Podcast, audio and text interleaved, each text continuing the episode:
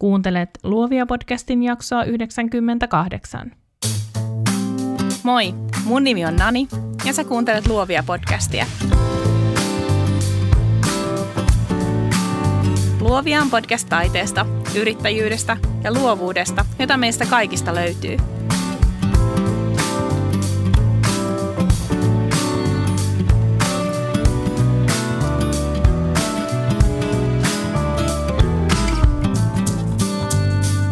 Tämän jakson sinulle tarjoaa Luovia podcastin verkkokauppa.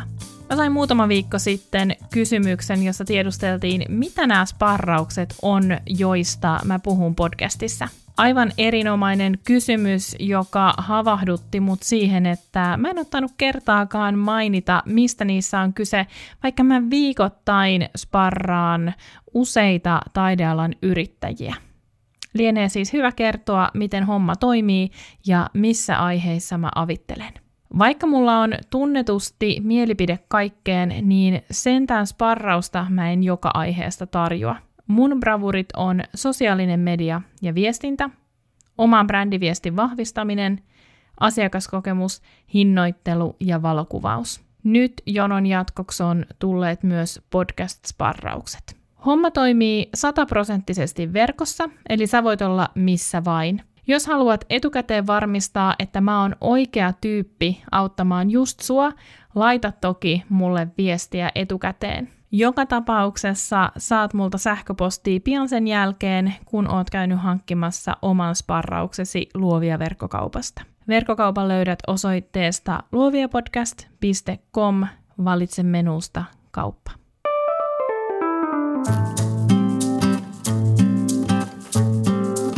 Jaksossa 98 tutustutaan visuaalisiin brändeihin graafikko Anna Hagrenin avustuksella. Anna on erikoistunut brändisuunnitteluun ja brändihallintaan ja on erityisen kova luu kokonaisuuksien hahmottamisessa. Jaksossa käytetään esimerkkinä mun uutta brändiä, jonka Anna suunnitteli, mutta puhutaan myös yleisellä tasolla siitä, mikä tekee jostain brändistä vastustamattoman ja mitkä asiat pitää olla kunnossa. Totta kai Anna pääsee puhumaan myös lempilapsestaan typografiasta. Jaksossa kuulet myös, kuinka Annan ura alkoi taittamalla lehteä nimeltä Jättikavio. Nyt jaksoon. Tervetuloa Luovia podcastiin graafinen suunnittelija Anna Haagreen. Kiitos. Kiva olla mukana.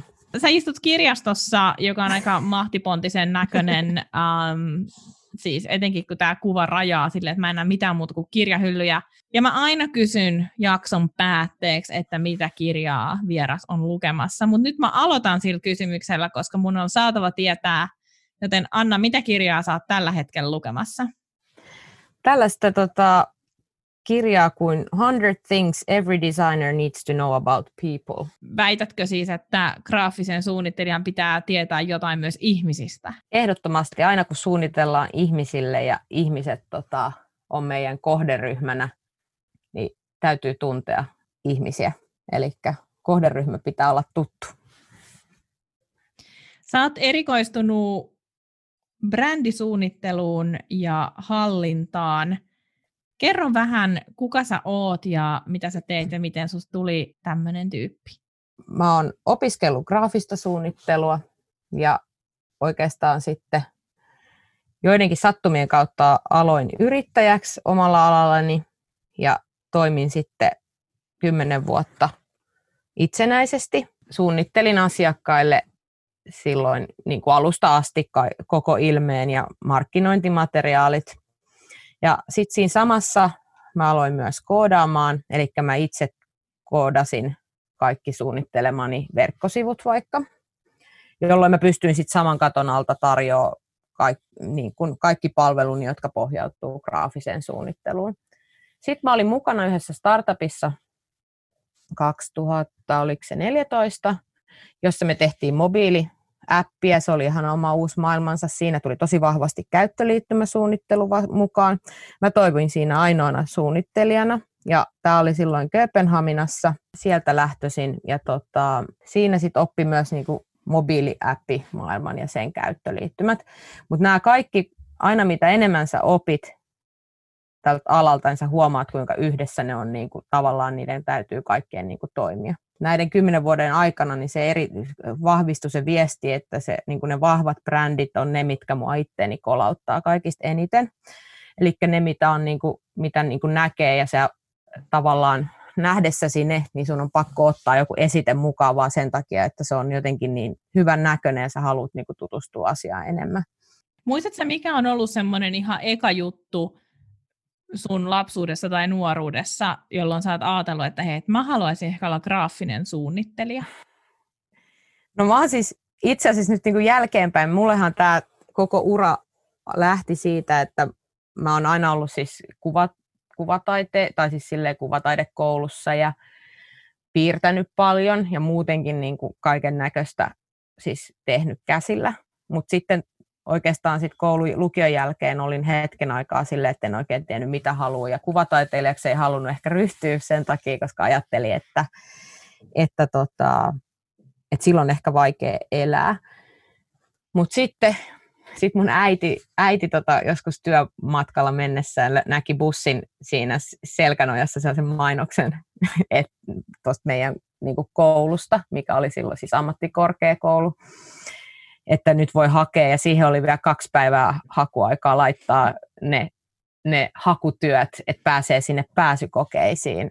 Ja sitten mä ajattelin, että hetkinen, että tämähän on hieno niin kuin ala, että sinänsä, niin kuin, ja nyt puhutaan, että oli 2000, elettiin 2003 vuotta, ja että mä ajattelin silloin keväällä, että, että tämähän on hieno, niin kuin, että tämä yhdistää tämän visuaalisen sekä, että tämä on niin kuin moderni, että tämä on niin kuin nykyaikainen. Ja siinä mä en olisi voinut vähempää olla, ei kun enempää olla oikeassa, koska, se, tota, koska sehän on niinku just sitä, että, että oikeastaan mulla on semmoinen fiilis ollut tämän alan kanssa, että mä oon koko aika niinku, niinku, että se, ei, se päivämäärä ei vanhene siis sillä lailla. Se vaan muuttuu, media muuttuu, mutta se työ säilyy samana.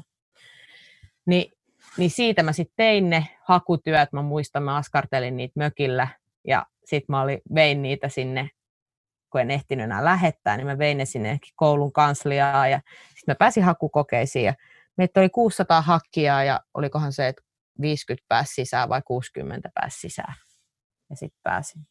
Niin, niin, niin sitten sit mä oon nyt sen jälkeen, nyt kun on näitä hommia tehnyt, niin mä oon just löytänyt jotain lapsena, mä oon taittanut, tehnyt kaikki lehtiä ja tällaisia, että mä tein niitäkin ihan niin tosi antaumuksella jättikavio, se oli semmoinen hevosaiheinen lehti ja niitä on mun talles vieläkin. Ja, niin siihen mä olin ihan taittanut kannet ja kaikki ja siellä oli tehty siis niin taittotyöt tavallaan niin kuin käsin, mutta asiat, artikkelit kirjoitettiin käsiä, tehtävät tehtiin niin kuin käsiä ja toivo aina, että joku lähettäisi jotain kirjekaveri-ilmoituksia sinne, että saisi askarella ne paikoilleen. Ja, niin sinänsä mä huomaan, että mä oon sitten tämmöistä asiaa niin kuin tykännyt tehdäkin.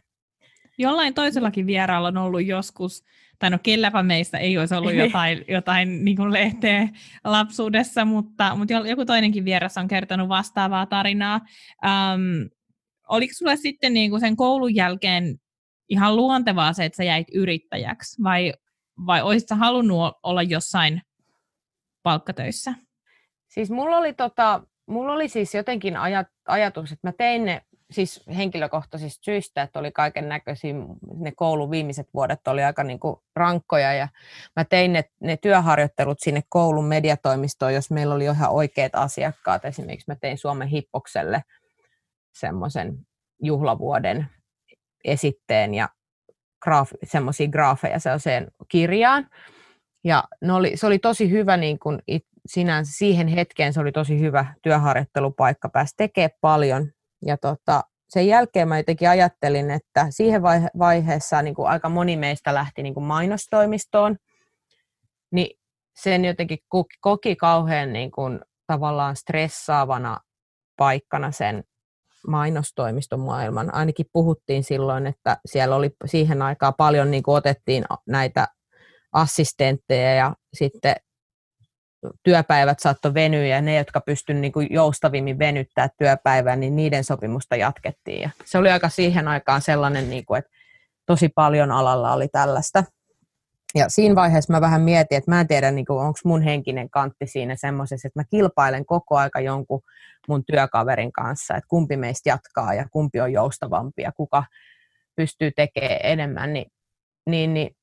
Mutta mä ajattelin silloin, että sit mä etin niitä, niitä työpaikkoja tai kattelin, niin sitten osui tällainen niin kuin pienempi firma, jossa pääsi niin kuin tavallaan yksinään toisen niin kuin graafikon assistentiksi. Ja se niin kuin kuulosti sille, okei, palkka ei ollut niin hyvä, mutta mä ajattelin, että mä pääsen niin kuin ehkä tekemään enemmän. Että en pelkästään vaikka syvää katalogiin jotain kengänkuvia, vaan että pääsis niin kuin tekemään kokonaisvaltaisemmin sitä asiakastyötä. Niin mä hainkin sitten sinne ja pääsinkin sinne sitten töihin. Mutta tota, se sitten kesti monenlaisista syistä kolme kuukautta, jolloin sitten valitettavasti siinä yrityksessä tuli sitten taloudellisia ongelmia ja, ja sitten, tota, sitten mut piti irti sanoa taloudellisiin syihin vedoten. Niin sitten mä lähdin tavallaan siitä, koska mä en ollut ikinä ajatellut, että mä kolme kuukautta oon töissä jossain, niin mä lähdin sitten hakemaan starttirahaa. Et mä ajattelin, että mulla ei nyt ole henkistä kanttia taas lähteä siihen hakuprosessiin uudestaan, että ehkä mä rupean tekemään tätä suoraan, niin kuin nyt alkuun ainakin suoraan niin kuin itse asiakkaille silleen mä lähdin yrittäjäksi. Niin, ja aika pitkään sä olitkin, kunnes nyt sitten äh, menit osa-aikaisiin palkkatöihin. Joo. Jossain eli... vaiheessa. Vuosi sitten, vai? Joo, ei kun siis nyt tulee vuosi täyteen, eli mä toimin tuolla semmoisessa suomalaisessa, mikä on, mikä on software? Ohjelmisto. Niin, suomalaisessa toimin suomalaisessa ohjelmistoyrityksessä sitten pääkäyttöliittymäsuunnittelijana, eli niin kuin Lead UX UI Designer nimikkeellä. Ja se on sitten taas ollut tosi niin kuin, se on ollut sinänsä niin kuin sop, hyvä tähän rinnalle sen takia, että se on, niin kuin, se on sitten taas semmoista loogista, enemmän niin kuin loogista ajattelua ja just sitä ihmistuntemusta tarvitsee siinäkin, että miten ihmisiä johdatetaan ruuduista ruutuihin. No mutta Anna, ootko tässä viime aikoina tehnyt kenellekään valokuvaajalle mitään nettisivuja ja uutta brändiä? Joo, oon tehnyt ja tota, semmoiselle kuin Nani Härkönen. Yes. Sille, että siltä tuli tilausta ja, Aika ja hyvä. innostuin. Joo. Jostain syystä aihekin kolahti. Niin, Anna on aika eläinrakas. Aika oli lainausmerkeissä. Joo. tässä. Siis oikeastaan siis sä, voisit olla, sä voisit oikein hyvin olla muutenkin uh, vieraana luovia podcastissa esimerkiksi sen takia, että mä en koskaan tavannut toista ihmistä, joka rakastaa niin paljon fontteja kuin sinä, mutta, tota, mutta ehkä me siitä puhutaan vähän myöhemmin. Mm. Mutta oikeastaan nyt sitten se niin tässä hetkessä, miksi me jutellaan, on myös siis se, että, että Anna tosiaan teki mun brändiuudistuksen uh, mun valokuvauspuolelle siis, ja, ja se on ehkä, jos haluatte tässä samalla kuunnellessa mennä katsomaan, ja jos vain suinkin voitte mennä katsoa tietokoneelta, niin tehkää se. osoite on andherfamily.com tai nanianette.com tai nanianette.fi. Mutta, mutta joka tapauksessa mä kysyin siis Instagramissa, että kiinnostaisiko kuuntelijoita kuulla tästä brändiuudistuksesta ja miten, ähm, miten, miten niin nämä uudet, tämä uusi ilme syntyi ja sitten tyylin 100 prosenttia oli silleen, joo, todellakin kiinnostaa, joten siksi me nyt kai sitten tätä tässä, äh, tässä nauhoitetaan. Mutta mua kiinnostaisi, tämä on nyt ehkä tämmöinen niin pieni herättely tähän, että, että me nostetaan myös sieltä, sieltä mun uudesta brändistä esimerkkejä, mutta mua kiinnostaisi vielä kuulla, että minkä takia sua kiinnostaa nimenomaan brändit. Että miksi sä vaan tykkää tehdä jotain puhtaasti vaikka logoja. Et miksi sä haluat, uh, miksi sä haluat nimenomaan semmoisen kokonaisvaltaisen työn ja uh, miksi sä haluat olla ihminen, joka ylläpitää brändejä ja, ja kehittelee niitä. Miten on ne jutut, mitkä sua kiinnostaa brändeissä? Voi, aika siis iso kysymys, mutta tota, kun mä oon siis sitä mieltä, että, että kun ne on kaikki niin, niin kuin vaikka logoja sitten just se typografia ja, ja Niin ei mitkään ja... fontit, vaan typografia. Niin, niin, se on nimenomaan typografia.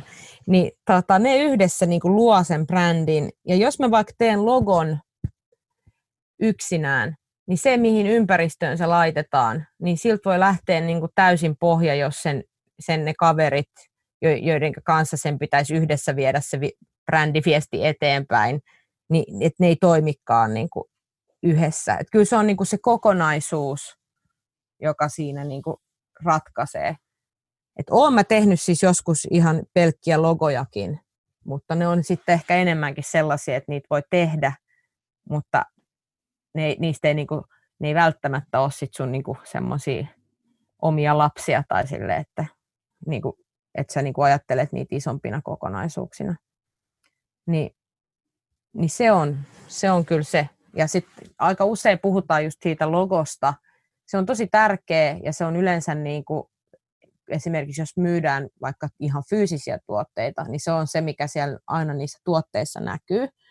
Mutta jos ajatellaan muuten logoa vaikka käytössä, niin se näkyy aina kerran siellä sivulla. Sitä ei ole joka paikassa. Et kyllä sen, sit sen lopullisen viestin sen logon lisäksi, niin tota, kyllä ne on sitten just se typografia ja värit jotka, ja kuvat, mitkä sitten niin kuin on se, mitkä sitä isointa vaikutelmaa siinä brändissä luo tai siitä brändistä luo.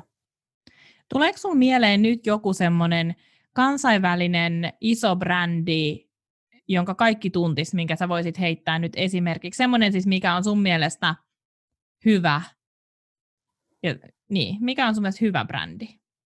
No en mä siis osaa sanoa, niin kuin, että mikä on just hyvä, mutta kyllähän niin kuin tällaiset ikoniset, vaikka Nike ja Adidas, jotka niin kuin näkyy, että sä tunnistat jo fontista vaikka Adidaksen mainonnan ja se tavallaan se logo lähtee myös niin kuin elämään sen ajan mukana, että sä et enää tarvitsekaan kuin kolme raitaa ja sä voit muokata sitä, mutta se silti aina se, no se nimen kirjoitusasu määrittää sen logotyypin. Mutta nämä on niin kuin vahvoja brändejä, samoin kuin, niin kuin Apple totta kai, että nykyään niiltäkin on, niin kuin, eihän niillä ole enää edes logossa nimeä listattuna tai yhdistettynä, että se on pelkkä se ikoni. Tai sen kun liittää tuotteeseen, niin se nostaa heti tuotteen arvoa. Että kyllä ne on niin kuin vahvoja brändejä ja ne on hyvin yksinkertaisia niin kuin ilmeiltään, ne kestää aikaa. Ja sitten sit kun ne on tarpeeksi vahvoja, niin niillä, niillä pystyy ruveta leikkimään, jolloin se ei kuitenkaan häviä ihmisiltä, että kuka tässä on mainonnan takana. No tämä mun seuraava kysymys ei ole yhtään helpompi, mä pahoittelen jo etukäteen, mutta mitä sitten jos ajattelet, ähm, ajattelet erottautumistekijöitä, niin mitkä on semmoisia selkeitä, mitä mitä jokainen voi huomata, että toi nyt on vaikka nyt sitten Naikin tai Adidaksen tai Applen, että mitä siellä on semmoisia erottautumistekijöitä, mitä, mitä voisi ehkä soveltaa myös sit niihin omiin juttuihin? No siis se on niin kuin mä sanon, että tässä, tässä vaiheessa se typografia on niin kuin kaikista tärkeimmässä roolissa. Jokainen varmaan siis suomalainen, kun ollaan katsottu Nokian mainoksia, niin se Connecting People oli tämä brändi.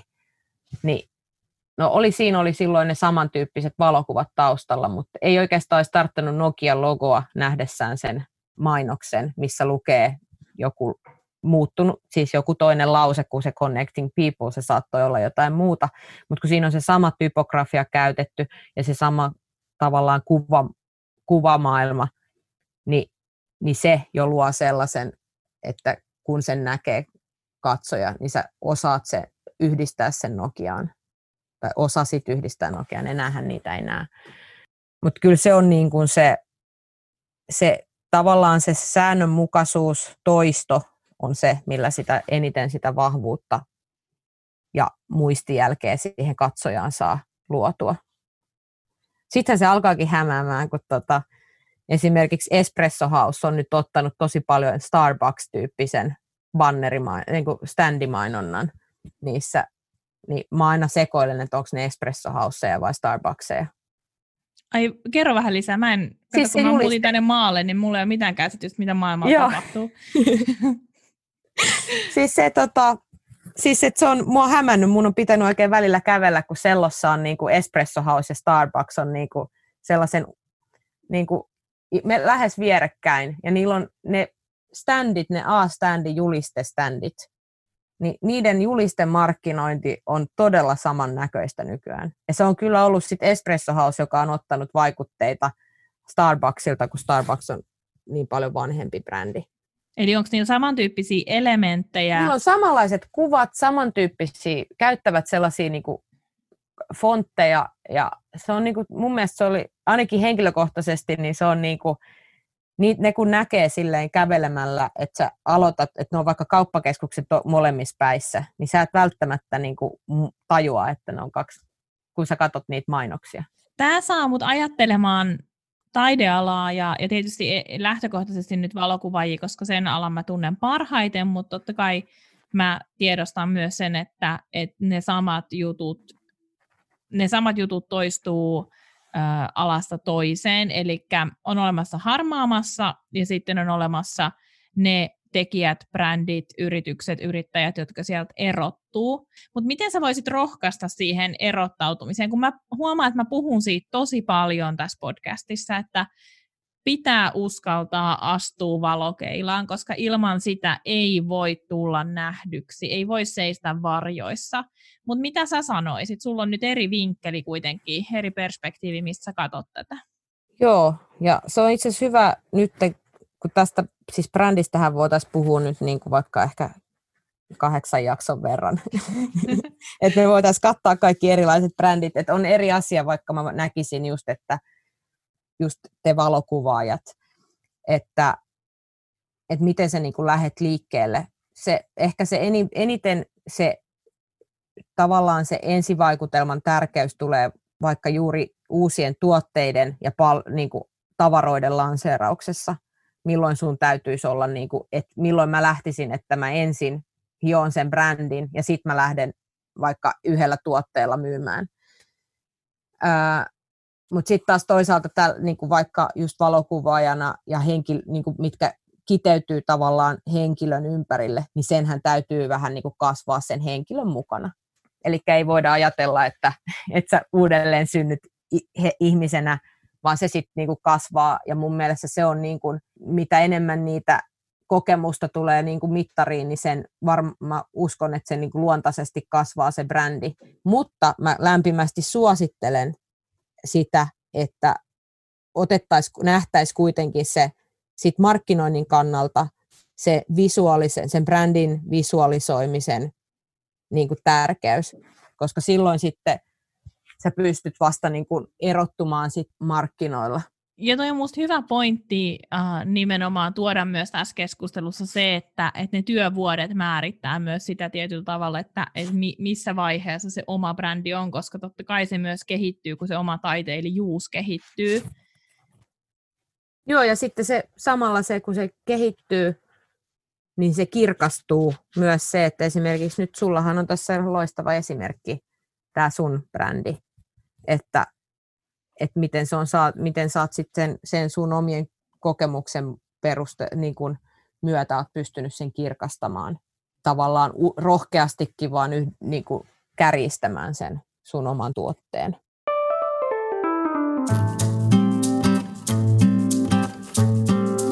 No ehkä me mennään katsoa vähän tarkemmin sitä, niin me saadaan sellaista konkretiaa myös tähän, koska kuten sanoit, niin tästä voisi siis jaaritella ja höpötellä niin kuin kahdeksan jaksoa, ehkä jopa yhdeksänkin. Ehkä, kyllä, koska tässä on niin monta, kyseessä on niinku tavallaan niin iso ja laaja-alainen asia. Yep. Se on jo, se on jo, jo yletty ihan kaikkeen, sen jopa se tuotemuotoiluun ja kaikkeen, että ne kaikki yhdessä tekee sen brändin.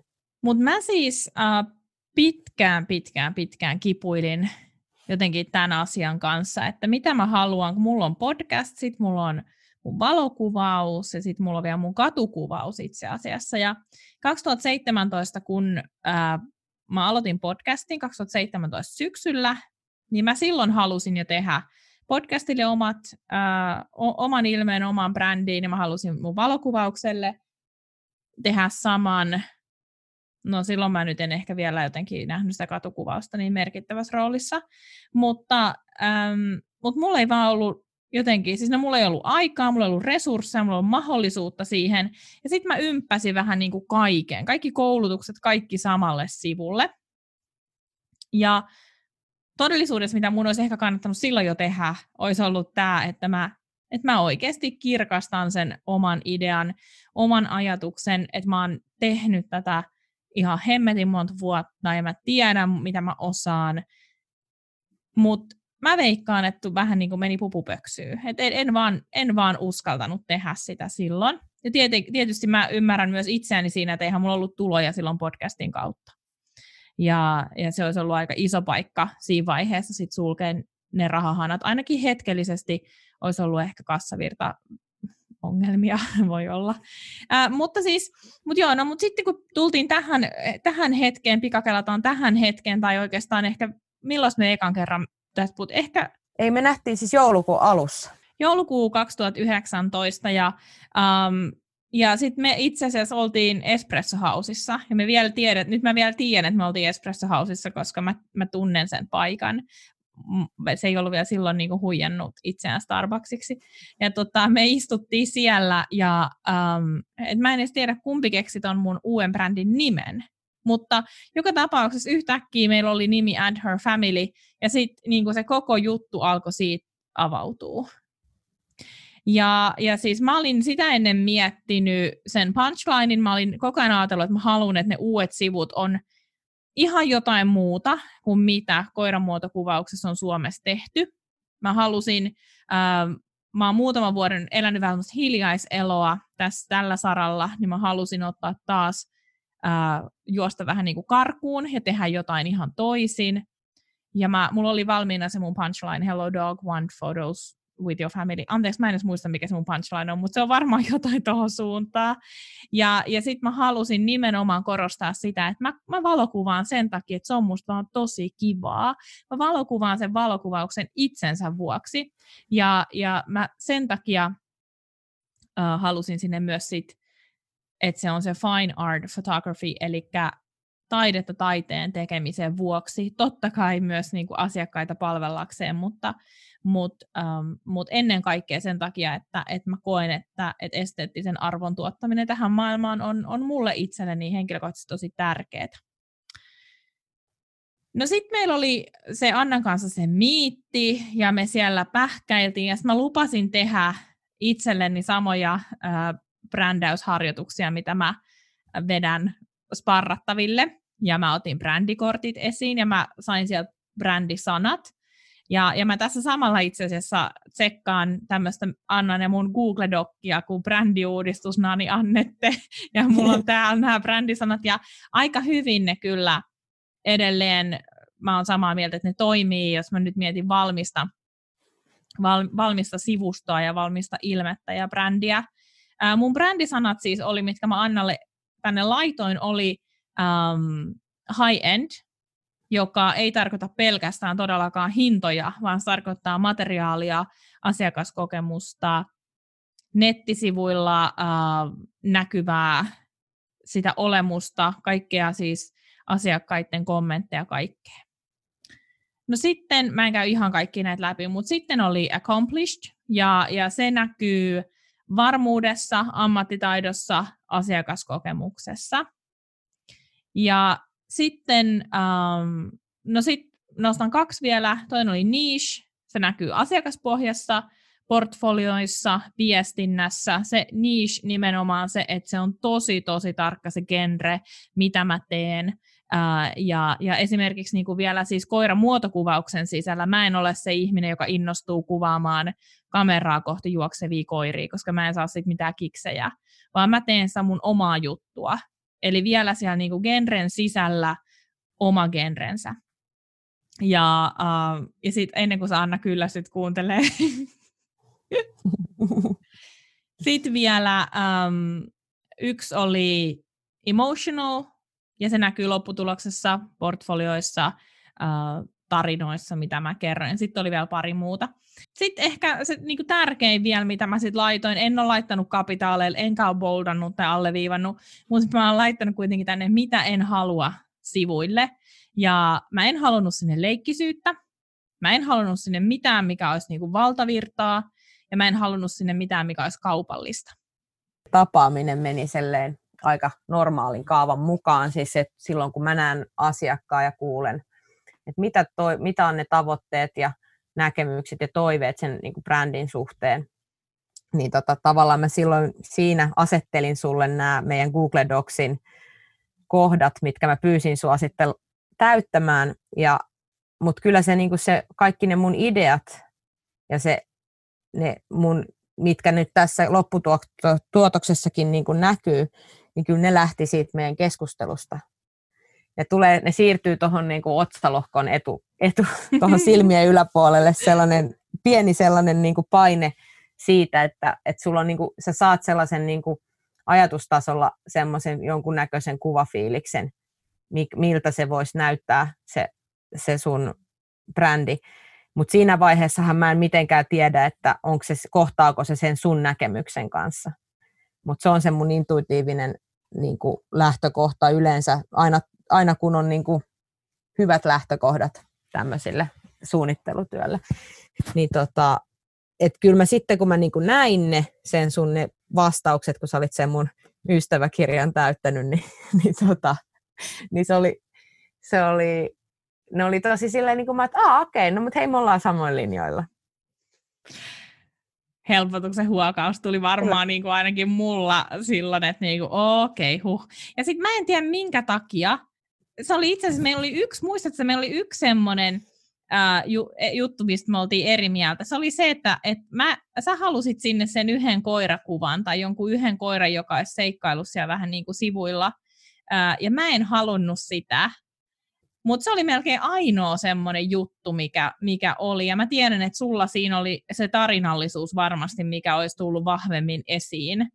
Ja Joo. mä olin, mä, mä olin jotenkin tosi paljon enemmän tämmöisessä niin portfolio-saitti-meiningissä. Joo, mutta siinä oli myös se vahvasti, kun mä näin ne tota, ruutin kuvat. Niin, se on semmoinen se sarja, näin... minkä mä oon tehnyt omista koirista studiossa. Joo, niin, tota, niin ne, kun mä, mähän näin ne ensimmäisenä silloin tapaamisessa. Ja nekin oli ihan sairaan hienoja, että niistähän ei nyt näy yksikään näissä sivuissa. Toistaiseksi. Niin, niin tota, niin se oli se, mikä mulla niinku oli ensin sille, että meinasin mennä ihan pähkinöiksi, kun mä näin ne kuvat. Mutta sit sä et halunnutkaan niitä kuvia ollenkaan tänne mukaan, ainakaan nyt toistaiseksi. Ni, niin tavallaan, mutta sitten kun sun rupesi tulee, sä lähetit mulle sen paketin, niitä ensimmäiset kuvat, niin mä olin ihan silleen, niin kuin, että sittenhän mä menin vielä pähkinöiksi, niin kuin enemmän pähkinöiksi. Että sehän tavallaan niin kuin se, missä mulle annettiin ne alkuraamit ja lähtökohdat, niin tavallaan se materiaali ei ollutkaan sitten, millä mä tuun tekemään töitä, mm. vaan se oli jotain ihan, se oli vähän niin kuin muuta. Mutta sinänsä sitten, kun mä sainkin tämän lopullisen materiaalin, puhutaan nyt näistä kuvista, mitkä siellä esiintyy, niin siinähän vaiheessa en mäkään olisi sitten enää laittanut niitä sellaisessa roolissa sinne, niitä kuvia, mitä, mitä mä olin, niin kuin mikä se mun ensimmäinen se visio oli. Ja nyt puhutaan visiosta, joka syntyy niin kuin 50 minuutin keskustelun jälkeen. No miten sä sitten lähdit miettimään sitä kokonaisuutta, siis ihan, ähm, ihan niitä, sitä ilmettä ja, ja, ja kaikkea, mitä, mitä sen ympärille sitten rakentui?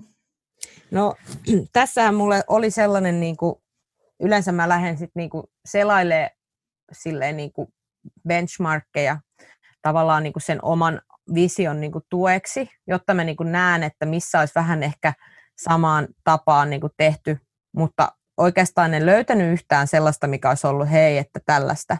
Et siinä oli, se oli niin kuin, e, tässä mulla oli ajatuksena jotenkin lähti, se oli niissä, ne valokuvat oli niin kuin tärkeitä, se henkilökohtaisuus niissä valokuvissa. Se, miten mä tässä kyseisessä lähin, niin mulla oli se taka, takaraivossa tai tuossa otsalohkossa oli se, se yli, yleinen fiilis, mitä mä haluan lähteä taka, ta, ajamaan. Ja sitten me, sit me päätettiinkin, että tehdään sulle se logo sinne mukaan, jolloin mä sitten aloitin siitä.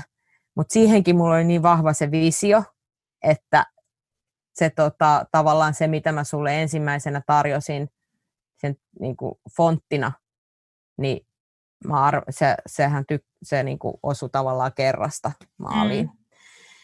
Sitten me, niinku, sit me muotoiltiin se, mutta niin kuin mä sanoin, että sekin näkyy vain niinku kerran tai kaksi sivuilla, niin, tota, niin se itsessään tuo vielä sitä koko fiilistä esille. Niin, ja sitten mä lähdin Mä otin itse asiassa ensin vähän eri värejä, mutta sitten kun niitä käytössä käyttää siellä sivuilla, niin huomasin, että, että voi tulla liian raskas. Niin tavallaan sitten kevensin sitä palettia aika paljon. Eli se oli sitten se varmaan se seuraava. Ja sitten mä lähdin tekemään niitä leiskoja. Mutta tässähän projektissa me mentiin, niin kuin mua jännitti ihan tosi paljon, kun se, meillä oli vähän kiristyset aikataulu, itse asiassa melkein kuukaudella. Niin oli, koska tota, niin, uh, se oli kyllä, se oli kyllä, mä kyllä vähän hävettääkin se, kun, mut kun mutta kun, mut kun siinä kävi sillä, että niin tuli se kuva- ja äänimessut, äh, joista onkin muutama jakso sitten, äh, se Suvi Sievilä ja mun puheenvuoro on, on jakson muodossa. Ja, ja sitten mä totesin, että, aa, että no ne on siinä helmikuun lopussa, että no hittolainen, että et pitäisikö nyt sitten niinku olla siellä messuilla esillä jotenkin isomminkin, ja sitten loppujen lopuksi mä päädyin siihen mennessä rakentaa verkkokaupan luovia podcastille, ja sitten sit mä vielä jotenkin rupesin tätä omaa brändiuudistusta että no senkin, tuossa on se hienoa siellä lavalla sanoa, että, että nyt on avattu uudet sivut, ja no sitten siinä kävi niin, että sitten ne oli niinku helmikuun loppuun, ja sittenhän sä sitten koodasitkin hikihatussa. 120 kesänopeuksilla. Kesänopeuksilla, kyllä. Ja, mutta se meni sillä lailla, että, että, että tavallaan niin kuin usein mun tota, asiakastyössä, niin mä lähetän jonkun näköisen, niin kuin, että hei, että, tämän, että mitä mieltä olisit tällä henkisestä niin kuin kokonaisuudesta. Mutta sitten tota, tässähän me ei sitä, sitä niin kuin ehditty silleen, tai olisi varmaan ehtinyt tekemään, mutta mä, mm. me, me ei tehty niin. Mutta jollain, mä muistan siis, mua jännitti ihan, ihan tosi tosi paljon, kun me otettiin se yksi puhelu, missä mä esittelin, että mitä mä olen, niin kuin, että minkäs näköistä oltaisiin tekemässä, kun mä pelkäsin sitä, että mitä jos saatkin silleen, että ei, tiedätkö, että ei tällaista. Mutta sitten se olikin vähän se häkellyttävä se sun reaktio, kun sä olit ihan silleen, että vitsi, että mä en ole ikinä nähnyt näin hienoja sivuja. Ja tota, niin, mutta se, se fiilis vaan, mä ajattelin, että okei, että et, et, et kun mä, olin, mä sanoin, että mulla on niin vapaat kädet kuitenkin, niin mä sain niin kuin seurata sitä intuitioa. Ja tota, kaikki nämä valinnat tehtiin sen, sen mukaan. Mutta, mutta sen takia sitten se, se oli astetta jännittävämpi se, kun mä olin jo kuitenkin työssä aika pitkällä ja niissä aikatauluissa mun olisi ollut aika vaikea lähteä sitä hirveästi enää niin kuin, niin kuin täysin muuttamaan. Niin se, se meni kyllä tosi, tosi hienosti. Mm. Onneksi tykkäsin. Joo, mutta se oli, se oli ihan käsittämätön fiilis kyllä. ja kun mä ajattelin vielä, että, että sä, sulla, on, sulla on aina niin järjestelmällisesti kaikki, että sit sä että et sieltä pitäisi niinku, tavallaan, mulla on muutenkin yleensä, että yritän niinku, asiakkaille viestiä kerran viikossa tyyli, että miten tämä homma etenee, että missä me mennään. Vaikka se on aika vaikeaa sillä tavalla, että kun se luova prosessi on alkuun ainakin todella niin kuin ihmeellinen, niin on vaikea sanoa, vaikea vaan viestittää, että no mä oon nyt tässä pyöritellyt sitä sun, ajatu, sitä sun, vie, sitä sun niin kuin visuaalista ilmettä mielessä tai, tai silleen, että kun ne usein toivotaan, että päästäisiin näkemään, mutta sitten taas toisaalta, jos mä niinku usein, että jos mä annan vaikka logosta monia vaihtoehtoja, niin asiakkaat ja tarttuukin, saattaa tarttua siihen, just mikä on ehkä tuttu ja turvallinen alkuun, kun on tottunut näkee semmoisia, ja sitten se saattaa olla, itse tuntuu, että apua, että se oli ehkä virhe, että mä ta- näytin sellaista niinku versi, niinku versio, että mä niinku tavallaan toivoisin, että tartutaan johonkin, mikä on oikeasti hyvä, ja usein näissä tapauksissa sit se meneekin niin, että sit ehkä vuoden päästä otetaankin sit se versio, mitä mä niin olen tarjonnut. Että sitten niin tullaankin toisiin ajatuksiin. Mutta joka tapauksessa niin tämä prosessi meni tosi, siis tavallaan niin kuin kaavasta poiketen. Mm.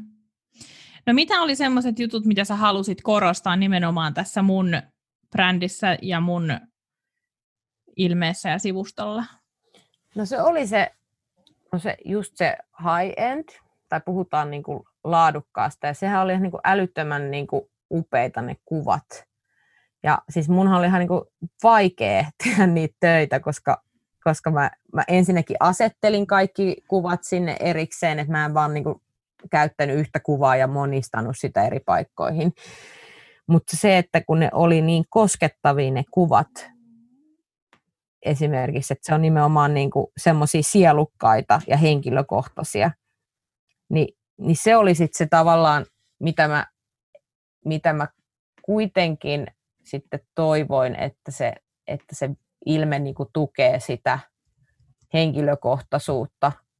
Ja se on niin vaikeasti niin kuin vangi, vangittavissa valokuviin, voisin ainakin kuvitella, että se, sekin tekee niistä niin, niin älyttömän niin kuin arvokkaita niistä sun kuvista.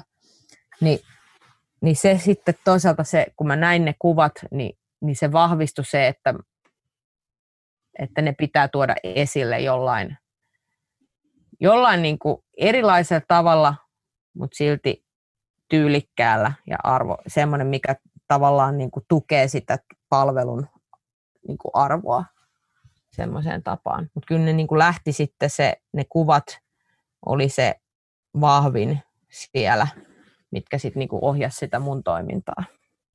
Se on itse asiassa tosi jännä ajatella, että, um, että mä jotenkin koen, että, että mulle oli ihan välttämätöntä, voidakseni tehdä tämän päätöksen, että mä keskityn täysin koiramuotokuvaukseen, että saada jotain ihan täysin uutta. Mulla oli tosi kova paikka se, että mulla oli melkein kymmenen vuotta blogi mun sivuilla, ja että se lähti pois. Et oli niinku moni myös vaikeita paikkoja, vaikeita semmoista, niinku, tai itsellä semmoista muutosvastarintaa.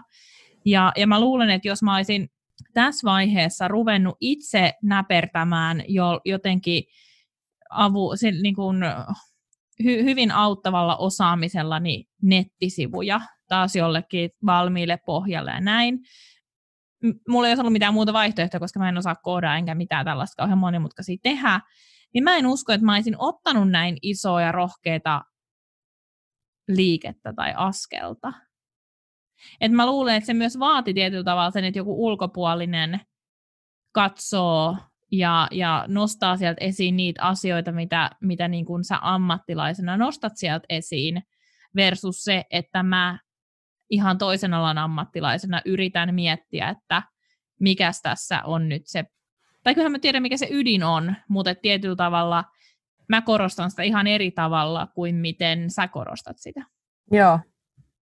Joo, ja sehän siis auttaa tavallaan niin kuin se, että kun sitä katsoo ulkopuolelta, ja se ei ole niin kuin, no se on ihan sama kuin jos sä vaikka kuvailet mua, niin mä koen sen ihan eri tavalla kuin se, että mä en välttämättä käyttäisi itse niitä samoja sanoja kuvaillessani itseäni. Tavallaan niin kuin, että sitä ollaan niin semmoisissa omissa, omissa maailmoissa.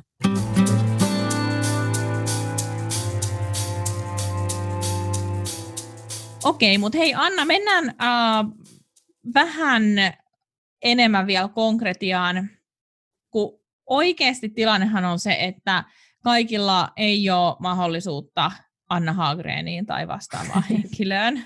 Kuten mä sanoin, jos mä olisin tehnyt tämän itse, mä olisin ihan hyvin voinut tehdä tämän itse. Mä oon aina tehnyt itse mun sivut.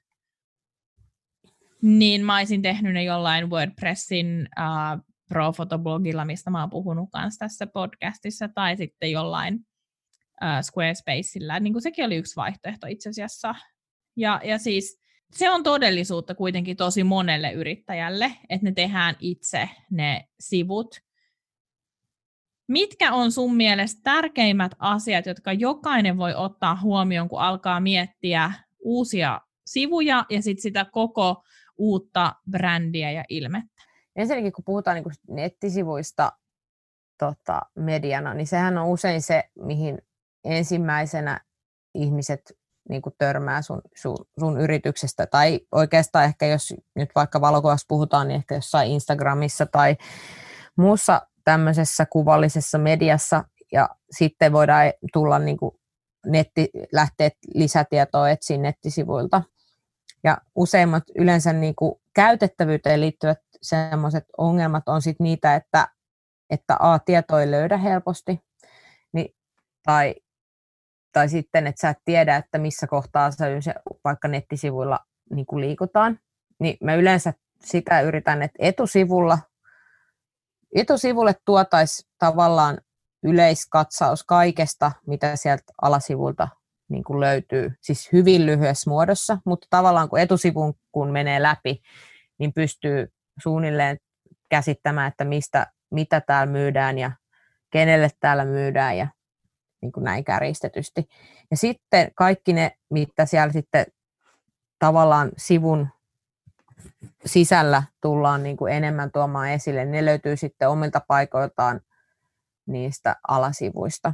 Mutta mun mielestä tämä on esimerkiksi sellainen, mitä jokainen, joka nyt sitten jo ne omat nettisivunsa rakentaa, pystyy miettimään, että miten se, onko se tieto siellä niin kuin selkeästi ja johdonmukaisesti niin kuin esiteltynä. Sitten sitä omaa niin kuin brändiviestin kirkastamista niin voi hyvin lähteä niin kuin miettimään sitä, että mitä esimerkiksi ne kysymykset, mitä mä esitän aina, kun mä tapaan asiakkaan ekaa kertaa, että mitä toivotaan niin kuin viestittävän tai minkälaista kuvaa sä toivot siitä sun brändistä tavallaan, että millä sanoilla sä toivot sitä brändiä kuvailtavan. Se, aina kun niitä lähtee niin kuin miettimään, niin ne joka kerta kirkastuu itselle vähän enemmän. Ja sitten samoin on se, että kelle sitä, kelle, ketä on se meidän kohderyhmä, ketä me niin kuin tavoitellaan. Ja se on yleensä hyvä pitää niin kuin aika kapeana, että ei kaikille kaikkea.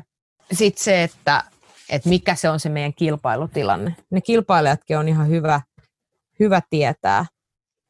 Niin mun mielestä tällaista pohjatyötä kaikki pystyy tekemään oman brändinsä kanssa. Ja sitten kun huomaa esimerkiksi oman eron vaikka sanotaan kilpailijoihin, niin sieltä voidaan löytää se, sit se tavallaan se kirkkain brändiviesti millä sä pystyt sit, mitä sä voisit tuoda enemmän esille sitten, sitten siellä sun markkinoinnissa. Ja se, mitä kaikki voi sitten tehdä, kaikki, jotka tekee jotain mainontaa omaan brändiinsä liittyen, niin ainakin voisi yrittää pysyä sitten vaikka alkuun tiukasti semmoisessa samantyyppisissä niin kuin mainoksissa, jotta, jotta se toisto toisi sitä tunnettuutta sieltä. Et ne on nyt ehkä ne semmoiset tavallaan se itse, itse ymmärtäminen, sen oman brändin käsitys ja ymmärtäminen on niin kuin aika isossa asiassa. Ja sitten se, että visuaalisesti yritetään toistaa samantyyppisiä asioita, jotta se visuaalinen muistijälki vahvistuu siellä katselijassa. Musta on ihan mahtavaa, että sä ammattilaisena sanot ääneen sen, että kilpailijat on hyvä tuntee.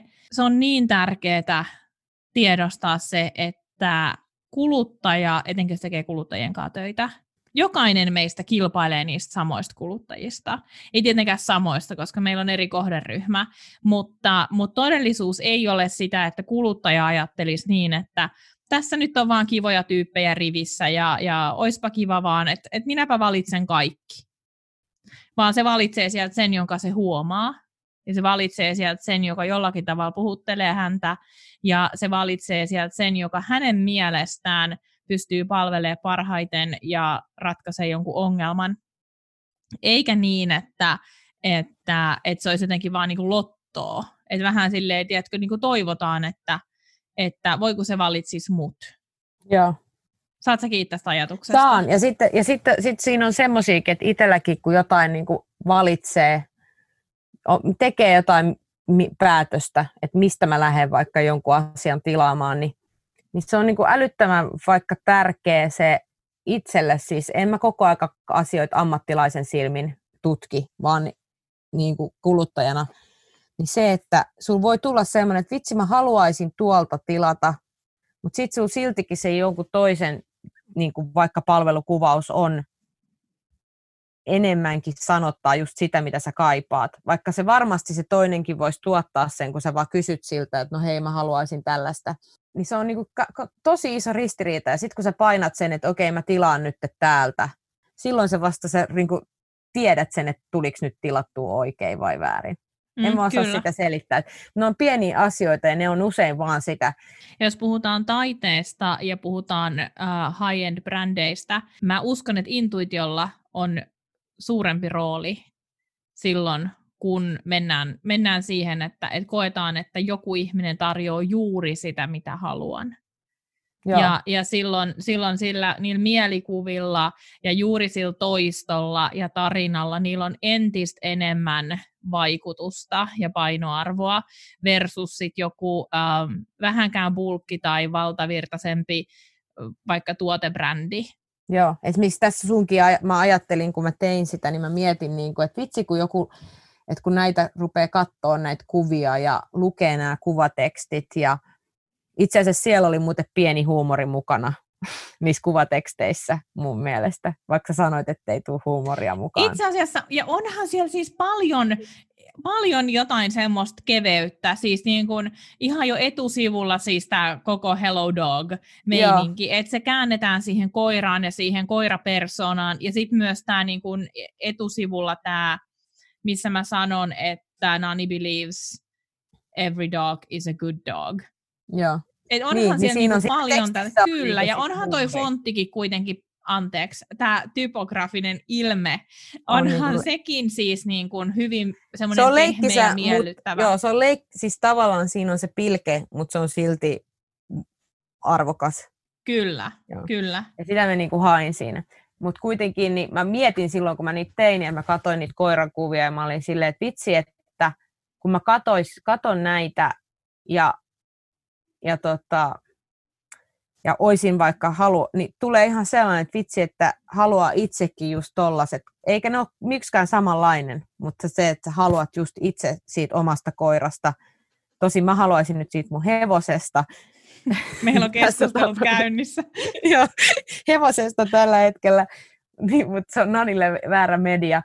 Mutta tota, väärä, mut, väärä malli. Mutta se, että kun ne, ne oli niin jokainen hieno, niin se asettaa jo semmoisen ison odotuksen, sit, kun sen tilaisi sen palvelun, mutta mä voin kuvitella, että tai kun sitä katsoo niitä kuvia ja siitä tulee, niin, niin siinähän se vasta se tilausfiilis niin kuin kasvaa. Et, ei kun, et sä et tavallaan, että jos sä innostut niistä, niin sä et voi ottaa jotain muuta, joka ehkä tekee, jos en tiedä, sitten jokainen tekee aina niin kuin omalla, mutta jos sä innostut näitä sun tyylisistä kuvista ja sä haluat, niin mä en usko, että sä löydät sitä muualta. Ja tähän siinä on tosi tärkeää, että, että mitä enemmän supistaa sitä omaa genreä, mitä pienempi se kohderyhmä on. Mä tiedän, että mun kohderyhmä Suomessa esimerkiksi on tosi pieni.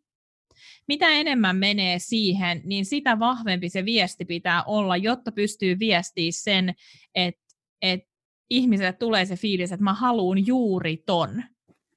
Ja se viestin pitää olla niin tarkka. Yksi hyvä harjoitus siihen oman ydinviestin äm, hahmottamiseksi on miettiä, että mistä haluaa tulla muistetuksi.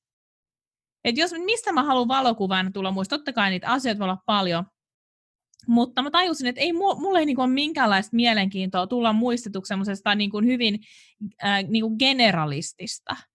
Että mä tekisin kaikkea vähän, tai edes mä tekisin vaikka mä tykkään esimerkiksi kuvata ylioppilaita ihan hirveästi, niin mä voin jättää ne pois, saa päästäkseni lähemmäksi sitä mun ydinviestiä ja tullakseni oikeasti muistetuksi niistä koiramuotokuvista, mitä mä teen. Mutta se on musta hurjan tärkeää, että silloin jos rajataan, silloin täytyy löytää se oma ydinviesti, jotta pystyy tarjoamaan sitä toistoa, mistä Anna säkin puhuit. Joo.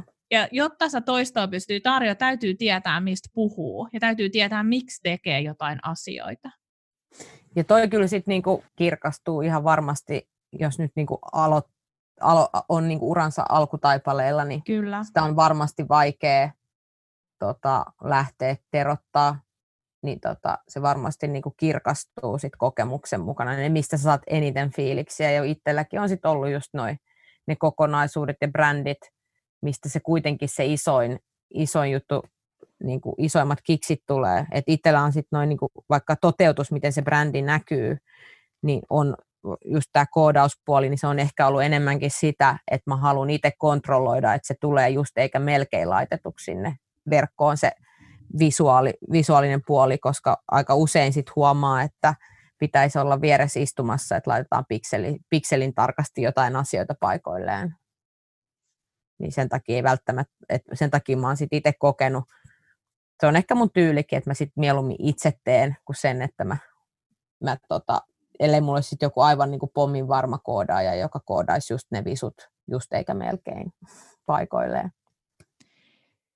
No miten sä voisit äh, kuvata sitä, että miten se brändiviesti näkyy erilaisissa elementeissä, että miten se vaikka näkyy ähm, yleisesti tai tuossa mun, mun ilmeessä, niin miten se näkyy siinä logossa ja miten se näkyy typografiassa ja asettelussa ja semmoisissa?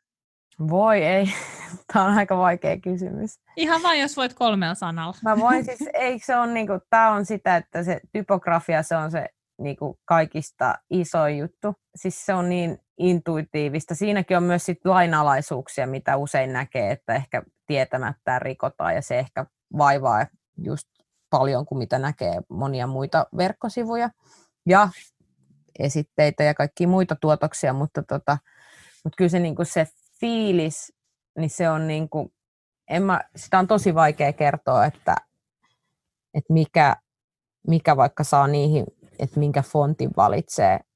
Että se on kyllä, se on vähän niin kuin viinin maistelu, että, että, että sieltä tulee jotain semmoisia fiiliksiä niistä, niistä fonteista. Ja tota, silloin mä niin kuin lähden niin kuin tavallaan etsimään sitä, minkä tyyppistä ja minkä linjasta. Ja, ja sitten kun mä valitsen jonkun fontin, niin mä yleensä tutkailen siitä kaikki, kaikki E- ja A-kirjaimet, mitkä on niin kuin vaikka usein niitä, jotka karaktäärisesti määrittelee, minkä tyyppinen se kokonaiskuva siitä on.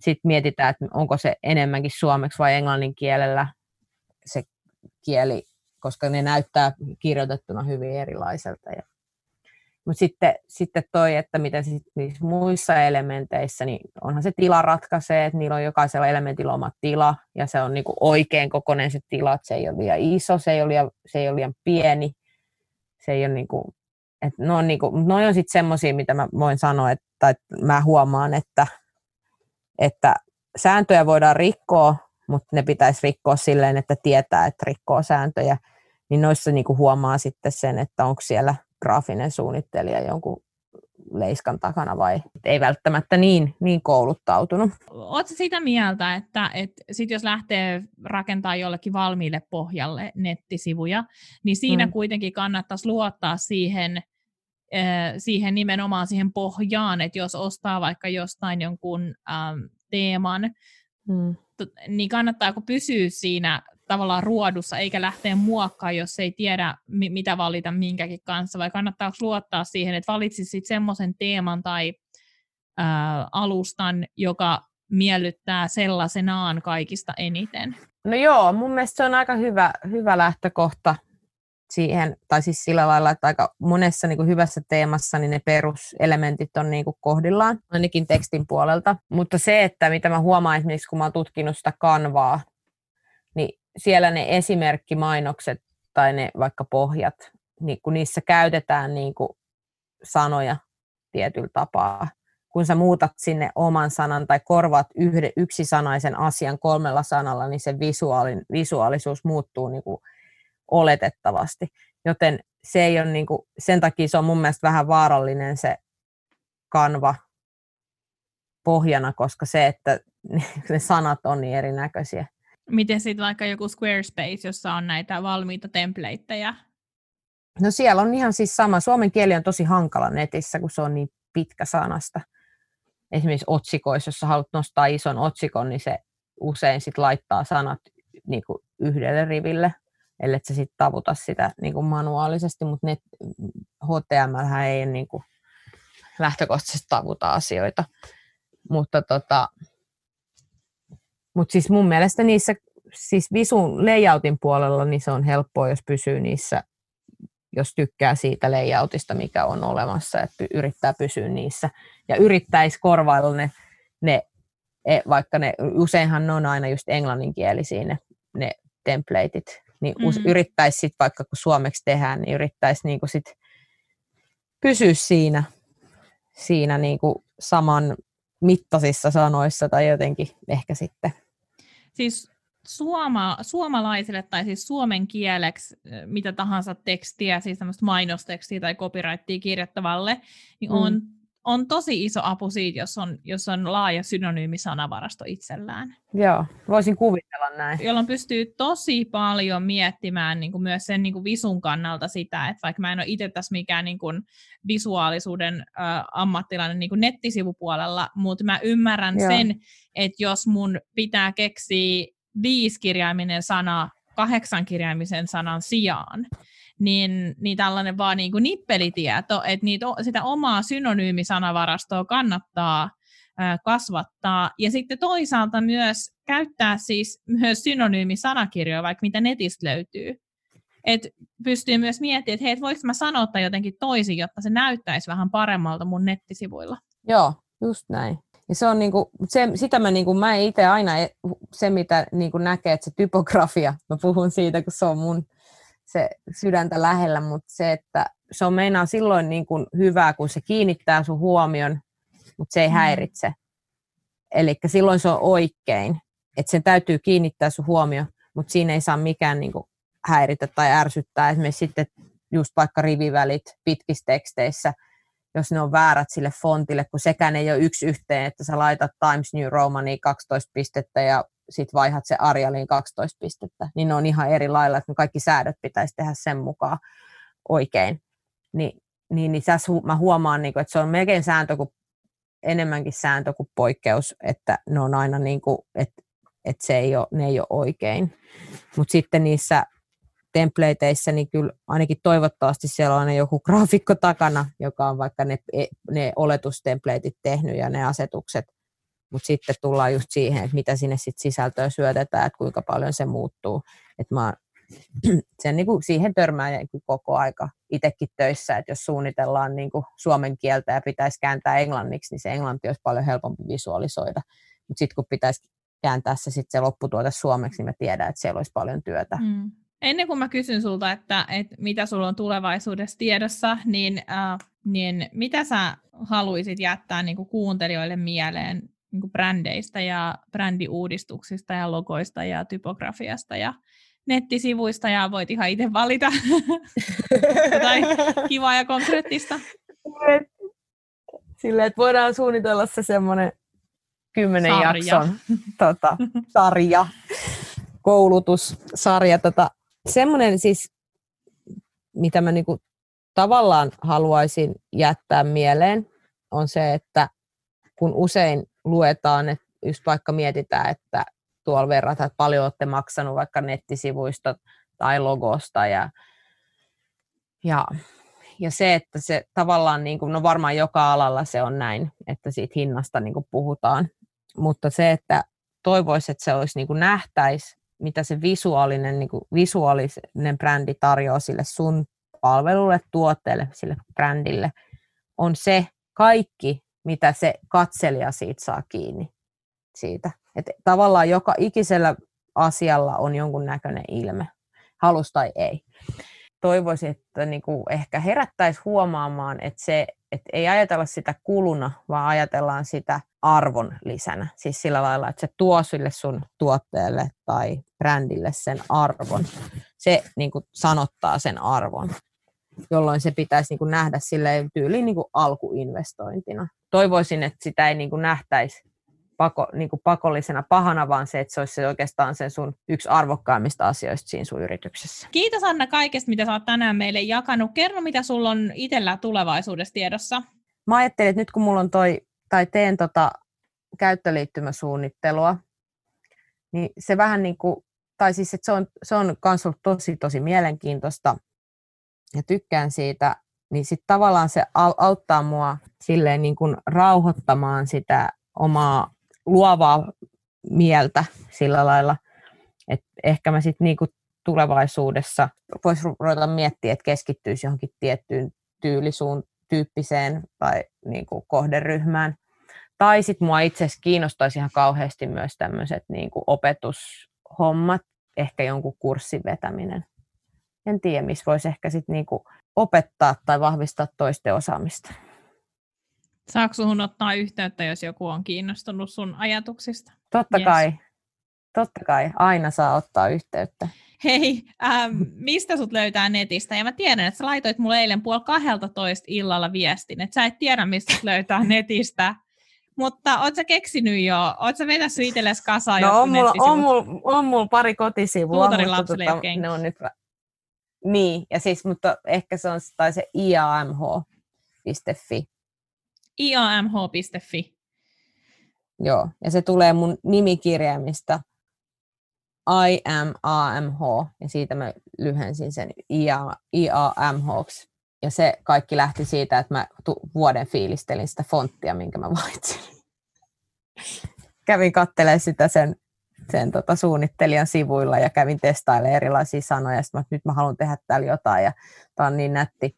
Mutta se fontti ei esimerkiksi suomen kielessä ei ole niin hyvä. Mutta hei niin. siis, äh, päivää ennen kuin mun sivut äh, launchattiin, niin Annalta tuli viesti, että mä oon löytänyt yhden kivan fontin.